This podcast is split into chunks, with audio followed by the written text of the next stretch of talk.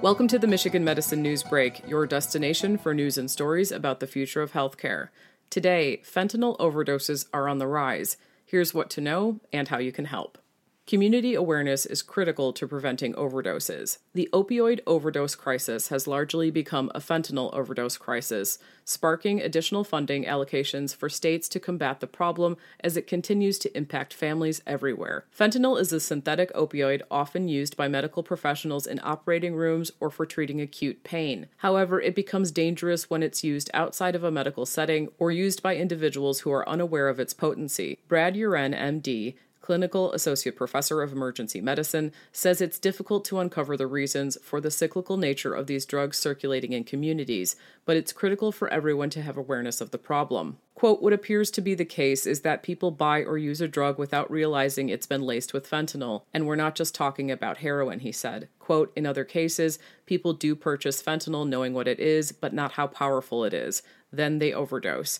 It's important to know that these things are being sold whether they're properly identified as fentanyl or not. End quote. Knowing fentanyl overdose signs. Even a small amount of fentanyl can cause a person to overdose, and fentanyl overdoses are difficult for onlookers to distinguish from others. That's determined in the hospital by a lab test, Uren says. However, Uren says it's critical to be aware of what an overdose may look like and when someone needs help quote, pinpoint or constricted pupils are a possible sign of an overdose in some individuals, while others may be so profoundly unresponsive that they may be snoring or appear to be asleep. Uren says an important intervention tool that anyone can have on hand is naloxone, an agent used to help reverse the effects of an opioid overdose.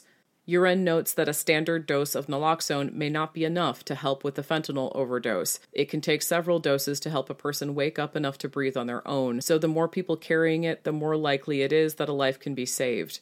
Naloxone is available as inhalers, injectors, and many other forms that are easy to give to a person who is overdosing. It can be obtained for low or no cost by mail at pharmacies, health departments, or even libraries.